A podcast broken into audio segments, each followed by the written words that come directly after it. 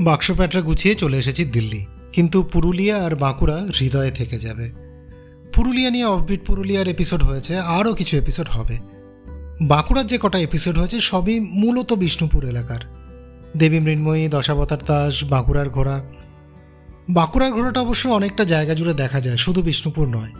আজ যে টপিকে কথা বলব রাদার যে মিষ্টিটাকে নিয়ে গল্প করব, সেটা বাঁকুড়ার নিজস্ব, বাংলার নিজস্ব।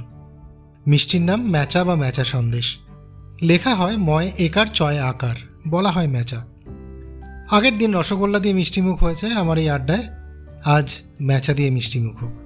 এই মিষ্টি বাংলার অন্যতম প্রাচীন মিষ্টি, যা আজও টিকে আছে এবং সগৌরবে আছে।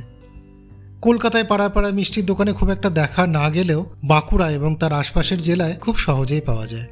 বাংলার মিষ্টি বললে মাথায় আসে সন্দেশ, রসগোল্লা এইসব। এগুলোর মূল উপাদান চিনি আর ছানা।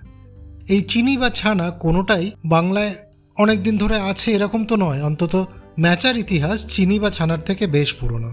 চিনি আর ছানার গল্প আগের এপিসোডে বলেছি, আর আজকের আড্ডা ম্যাচা দিয়ে। প্রথমে বলি, এই মিষ্টিটা বানায় কি করে?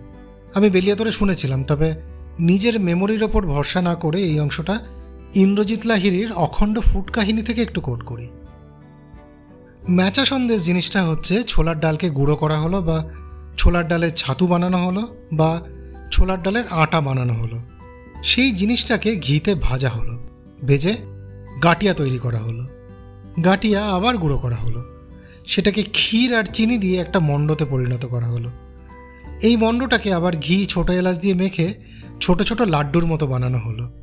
লাড্ডুটাকে চিনির রসে ডুবিয়ে শালপাতার ওপর শুকিয়ে নিলেই ম্যাচা সন্দেশ তৈরি হয়ে যায়।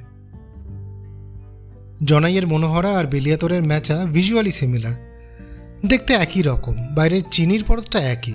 কিন্তু মনোহরার মিষ্টির মূল উপাদান ছানা, আর আগের এপিসোডেই বলেছি ছানা ভারতে খুব একটা পুরনো নয়।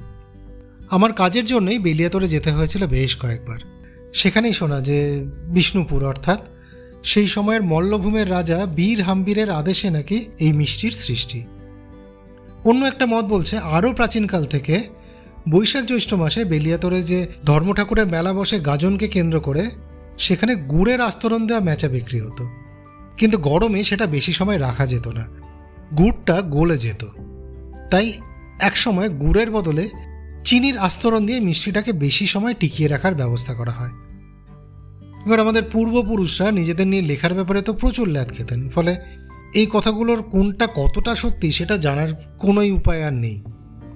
বেলিয়াতর, এই জায়গাটা দুর্গাপুর আর বাঁকুড়ার মাঝামাঝি। দুর্গাপুর থেকে দামোদর পেরোলেই কিছুটা এগিয়ে বর্জরা আর তার একটু পরেই বেলিয়াতর। এখানকার ইলেকট্রিক অফিসের পাশের ম্যাচা মহলের ম্যাচা সব থেকে বিখ্যাত, তবে আরও অনেক দোকান আছে সেগুলোও ভালো। ম্যাচা মহল থেকে আমি কিনেছিলাম দশ টাকায় নর্মালটা আর পনেরো টাকায় স্পেশাল অ্যাটলিস্ট গত বছর পর্যন্ত এরকম দাম ছিল।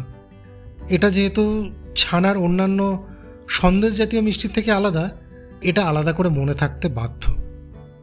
তাই বাঁকুড়ার দিকে গেলে বা বিষ্ণুপুর কিংবা জয়পুরের জঙ্গলে ঘুরতে গেলে ম্যাচা সন্দেশ মিস করবেন না। আর দুর্গাপুর থেকে বাঁকুড়া বা আরও এগিয়ে পুরুলিয়া গেলে বেলিয়াতরে দাঁড়িয়ে ম্যাচা অবশ্যই খেয়ে দেখবেন। আপনার যদি মিষ্টি ভালো লাগে, তাহলে ম্যাচা ভালো লাগতে বাধ্য। তবে আমার একটা বড় আফসোস যে এই মাইসোর পাক বা পেঠার মতো মিষ্টি যতটা মার্কেট করতে পেরেছে, বাংলার মিষ্টি রসগোল্লা ছাড়া বাংলার বাইরে সেভাবে মার্কেট করতে পারল কই? আর ম্যাচার মতন দারুণ জিনিস তো কলকাতাতেও সেভাবে পাওয়া যায় না। বাংলার বাইরে তো পাওয়া যায়ই না। বাংলার বাইরে এসে দেখলাম বাংলার একটাই স্ট্রিট ফুড ভিনদেশে নিজের জায়গা করে নিয়েছে, কলকাতা কাঠিরোল। সেটা নিয়ে আপনার সাথে আড্ডা হবে পরের এপিসোডে তাই যেখানেই পডকাস্টটা শুনছেন সেখানে ফলো সাবস্ক্রাইব এগুলো করা থাকলে আমার সাথে উইকলি আড্ডাটা মিস হবে না। আর স্পটিফাইতে যদি শুনছেন, তাহলে প্লিজ রেটিংটা দিয়ে দেবেন, তাহলে আরও বেশি লোকের কাছে পৌঁছে যাবে।